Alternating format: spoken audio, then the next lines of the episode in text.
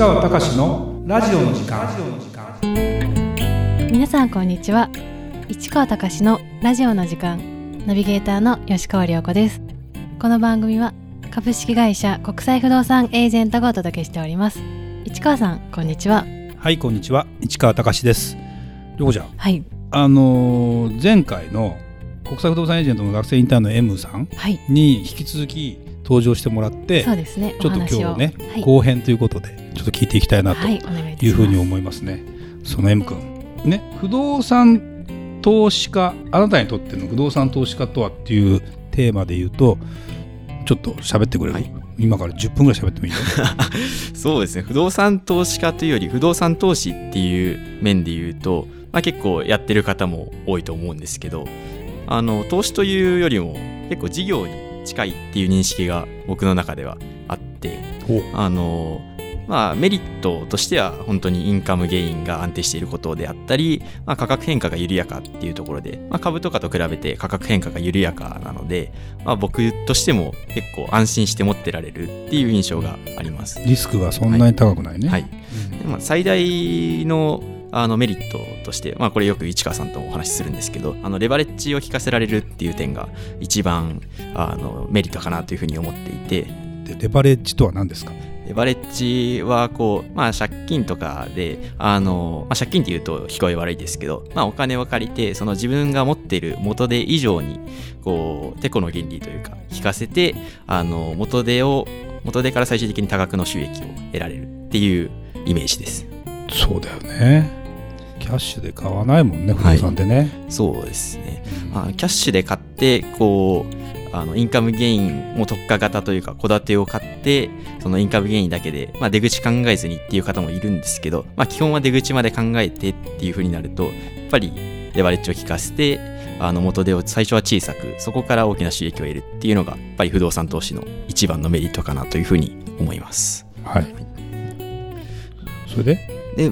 まあデメリットというか大変な点っていうのがこの投資というよりも事業に近いっていうのにつながってくるんですけど、まあ、購入時にもその物件選定であったり融資付けっていうところで、まあ、そこそこで失敗するともう本当に一発退場っていうことになりかねないっていうこともありますしで保有していてもあの急に空室が増えてまあ利回りが悪くなったりですとか、まあ、リフォームで追加投資をするかの判断その投資に対して見合っているかっていうところの判断であったり、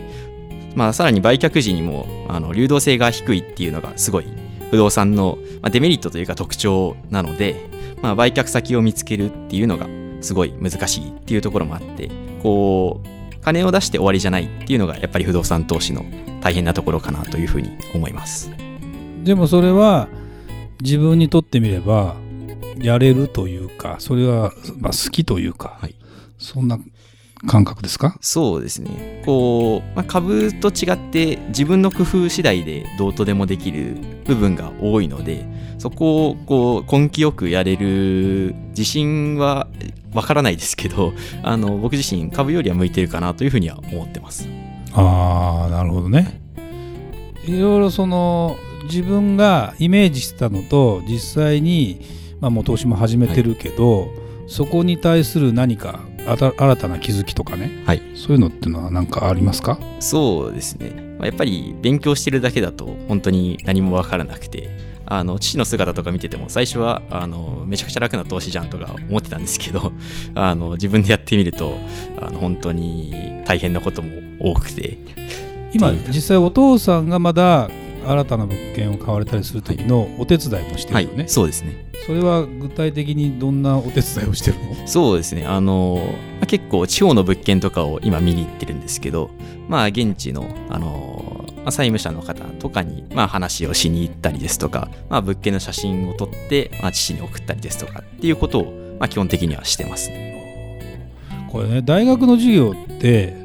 またあるじゃない、はい。経済学部のはい。授業、そそういうものと比べてどうどうどうなんですかこの実践というかさそうですね。まあ実践でやってる方が、まあ当然面白いというか、あの自分が興味のあることをやらせてもらってるので、まあ大学の授業も興味があるっていうことなんですけど、まあ不動産の方が本当に一番興味を惹かれる現状ものなので、すごくやってて楽しいですね。じゃあね今まだ21歳でしたっけ、じゃあ何歳ぐらいまでにどんな風な形になっていたいかという、まあ、別にその計画でもいいし、はい夢でもいいんだけど、はい。そういうのを聞かせてもらっていいですか？そうですね。あの、まあ、目標としては30歳までにその仕事を辞めるかどうかは別としてあのファイナンスフリーの状態をファイヤーですか？作りまあファイヤーね。やめないけどね。やめないですけどはい、うんそうですね。その状態を作れるのがうん。理想ではありますね、なんか。それはなんでそうしたいの？自分の生活になんかお金の不安をやっぱり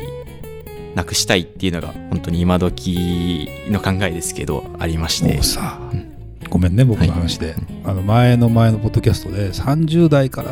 がそこら辺を考えなさいって言ったのにもう20代の前半というか21歳でですねそこまで考えてるってもう私どうしたらいいんですか？みたいな世界になってるそうですけどね。ね。本当に。うん。でも現実問題う僕の周りで今あの目の前に現れる方で31歳とかっていう方が何人かいてね。で本当ファイヤーでもう自分がもう不動産で、えーそこそこの収入もあるしなんだけど仕事を一旦辞めてみてやっぱりもっとやりたいなってことになってっていうことで考えると今で M 君が言ってる話っていうのは割と理想だよね。その経済的なことは困ってない。だけどやりたいことを見つけていくっていうことなんかもしれない、はいそうですね。うん。自分でやりたいことをこう、まあ、制限なく見つけられるっていうのがすごいあの魅力的に僕的には映ってます。IPA っていう会社だとインターナショナルじゃないですか、はい。海外不動産ってものに対しては今まだね、はい。実際やられてはないんだけど、どうどうまあ、お父さんはやられてるからあはいれなんだけど、どうどう思ってるんですか？そうですね。日本の不動産とやっぱり一番違うところで言うとまああのキャピタルゲインっていうところが一番大きいかなっていうふうに思っていり。てで、まあ、日本の不動産は結構、まあ築年数に応じて右肩下がりっていうのがあまあ都心部を除いては、まあ、一般的にそういう傾向があるんですけど、まあ、アメリカであったり、まあ、ヨーロッパであったりっていうのはあの本当にこうずっと築年数に関わらずあの値段が上がっていくっていうのが、まあ、あの傾向としてあるので、これね実際ねデータを自分でドイツの不動産とかのエリアごとの賃貸データとかそのマーケットデータを自分で拾いに行ってそれを分析して僕らにプレゼンしてくれてるのよ そうですね。英語でねサイトがあったりするやつからまず基本的にやってるけど、それがねあれはだからそれを分かってて分析してるんだよね、はい実はねそうですね。あ見て感じだもんね、はい。そうそうそう。それがすごいよね。僕は別にそのこうだよこうだよ M 君って教えてないの。よ全然。そうですね。でマーケット拾っといてともっとなんでかっていうとドイツとかの不動産がこれからまたチャンスかもしれないし仕入れというかいろんな意味でいい物件が出てくるかもしれない。そのための時のエビデンスとして今はどんなマーケットの位置づけにあるんですかどこの都市を狙ったらいいんですかっていうのをちょっとなんとか整理したいから調べてって言っただけなのはい、そうですね。あれどうですか？そういう物件をね例えば、M 君みたく、まあ、こういう会社にいなくても自分で何かをその海外不動産投資をやりたいって人が出てくるんじゃないかと思うんですよ。そうですね。今後の世の中、その場合は何をどう気をつけたらいいというか何をき考えたらいいいいかな。そうですね。まあまずは信頼できるパートナーを見つけるっていうことが大事かなというふうに思いやっぱます。やっぱそこはい。なかなかこれ一人でやるってねなかなか難しいですね。難しいよね。ああ、そうか。そういう意味では、うーん、IPA っていう会社で、はいまあ学ぶ？はい。十分学べてるんかな？そうですね。こう、どういうサポートが必要であったりですとかっていう点もすごい学ばせてもらっているので、まあ、あとはね、うーんちょっと具体的な内容は言えないんだけど、我々にとっても新規事業だったりする、はいそのカテゴリー的に言うと住宅だけじゃない海外不動産の他の分野とかってところに関してのマーケットとかにもちょっと突っ込んでったりするやつも、もうやってもらってるじゃない。ですか。はい。そうするとね実践的だしね、はいでそれに対してお客さんがどう反応してで我々がどういう対処を最前線でしていてで大体今のパターンで言うと天才鈴木さんがですよ。行くわけですよ、はい。行ってみていろんな話をしながら大体それをリターンし戻し戻ってきてというような話とかもね、はいえーやったりしてまあ本当は時間ができたりいろいろあったらまたそういう海外のところとかも行ってもらったりもしてほしかったり、はい。まあ、まだまだチャンスもあるしめまだ学生長いので、はい。とは思うけどこういうことやってる会社ってどうか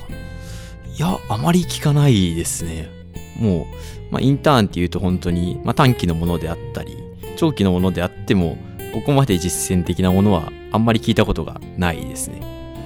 そうだよね、はい。それはね自信持って言います。やってないです、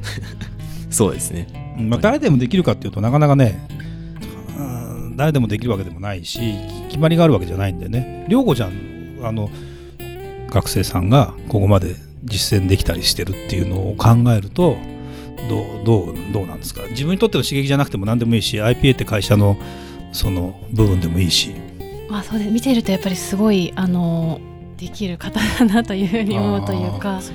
すごいあの、勉強になることがすごくたくさんあって、うん。あのミーティングとかもあの、うん出ていたことがあったじゃないですか、今が授業があるから出れないね。そうですね。その際になんかあのパワポとか使ってなんかおあ話プレゼンしたよね。そうそうそうそうそう。全体のミーティングであのズームでやってる時にちょっとあの自分で発表してもらうからっつって、やった時にみんなが感心してたよね、うん。だから僕はもう別に何歳だからできるとか関係ないじゃないで本人がやる気になってもちろんそのポテンシャルとかあるしただやっぱねうんまあ、東大生がすすごいっていうかいうよりもやっぱりその好奇心を持ってそれに対する突き詰め方とかその手段とかも僕はシンプルにこの本読んでな中身を理解してくれ分かんなかったらこの著者に聞いてくれっていう税理士さんの本とか、ありましたね。電話して聞きゃいいじゃん。って言ったらもう電話ししましたって言って。またそれがでも自分のお父さんの税税理士だったっていう話もあったりしてみたいな。だからすごいよね。でも世世の中そんな感じだったりするから、まあ、僕はリクルートの時に思っあの教わったのは分かんなきゃその当事者に聞けって、うん、そんな社内にこう見渡しても誰も分かりそうな人いなかったからそのその相手の人に聞くというか失礼ながらどうなってますって聞いた。りもう最初本当マンションの査定をやった時にそこのマンション扱ってる業者に電話して「すいませんこのマンションいくらで売れますか?」って聞いたんだからすごいですね。それがだって答えがこの人が絶対持ってると。思ってああなるほどっつって答え持ってお客さんにこんなもんですって。だってそこじゃないとあの大外ししないじゃんそそれやっとけば、でそれをそれを経験値で積んでいけばよくてそんな理論じゃないもんね。はい、実践実践で。そうそう。今だから調べられたりもするけどそのネットの世界だけで調べるだけじゃなくてなんか工夫してることあるんですか？そうですね、まあ、ネットだと本当に、まあ、信憑性がちょっと怖いなっていうところもあるので、あのできるだけあの本人に聞くというかあの知識のある人に連絡するっていうのはあの心が、まあ、なかなかその海外とかだとできないこともありますけど心がけてはいますね。でもね鈴木さんがよく言ってるよねその道のプロの大手の、うんこういう立派なところにアポ取って本当に行くと言って行ってみて話を聞かないとわからないって、はい、ね。僕自身もそう。やっぱりあのでもねちょっと言えないけどその相手にされなさ感半端ないよね。あの行かない時に情報くれとかアポを取ってズームやりたいんだけどちーっとも反応ないのよ。特にヨーロッパな何をアジア人が言ってんのぐらいの感じ。なんだけど急に行くからなんアポ取ってあのあ会いたいっていうふうにやったら会ってくれてね、はい。やっぱこれって基本その仕事の基本だったりするじゃん、はい。会いに行くことがいかに大事か。それのネットの社会になったからとか言ってはしょって仕事なんかやっぱりできないよねはいっていうね、そうですね。本当に痛感してますねそれは。うんだからそれはすごく勉強になったんじゃないかな、すごい。もう。それを実際自分でアポ取りやってるから、そうですね。うん。でも必ずしもそれが常に通用するかっていうとまたちょっと違ったりもするかもしれないんだけどでも結構ね、はい。原理原則そこにあるんじゃないかな。そうですね。もう直接会うっていうのが本当に大事だなっていうのをもうもう本当にここ23ヶ月ですね。そうなう本当に痛感してます。そうそう。もう僕の仕事をもうあの右右隣右腕でやってもらってるようなもんだもん。現にすごい心強いですね心強いだってなんだろうな1言った時に余計なシチュエーションとかこ構成合わせってこと言わなくても大体想像ぐらいのことをやってくれるからすごい僕は楽なんだよね。で彼にとってみた見たら彼にとってみてなんだろうなやる気になるメリットあるすごくそのワクワクするっていう状態を作ればいいから。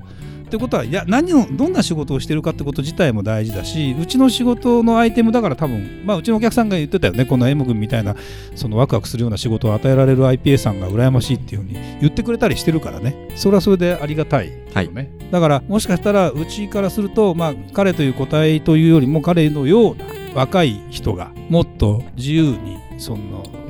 場をこう持ちながら少しなんだろうな私も参加したいみたいな形になってもいいんじゃないかなっていうのと、まあ、いきなり外国人が来てっていうのはできるのできるかできないか別としても外国人の人がいてもいいのかもしれないね。そうですね。うん、多分そこがまた変わってくるんじゃないかな。まあでも彼もね今度ちょっと外国に留学したりするからね。楽しみですねこれからが、そうですね。いいだからさ若いっていうのは時間があるってことだね。だから何かをやめやめその40代は何かをやるには何かをやめなさいって言ってるさ 言ってたのことを思うと何もないね それはね。まだまだってまだまだだね。でもね涼子ちゃんもまだまだなんだよ。で僕もある意味自分でできないことを自分だけじゃできないことをこうやってねチームを組んでやってるから全然叶うんですよこれ。一人で全部やると本当に難しいんだよ、でもチームでやると自分の理想が現実になったりするから。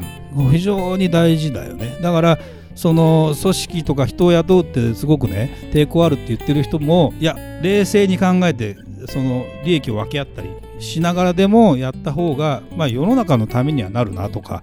あのそんなことを考えながらやってみてもいいんじゃないかなと思うとねいいよね、はい。じゃあちょっともう時間も最後なんでなんかこれを聞いてるリスナーの方にですね一言。あ。メッセージをはい、えーお聞きいただきありがとうございます。すいません、ちょっと拙い喋りだったんですけども、えーっと、これからも市川さんの、まあ、ためになる話をぜひ皆さん聞いていただければとあ思います。はい。でも聞いてくれてんだもんね僕もね、このはい、毎週聞いてます。そう実は鈴木さんも聞いてくれてんだよねこれね。だから結構ね。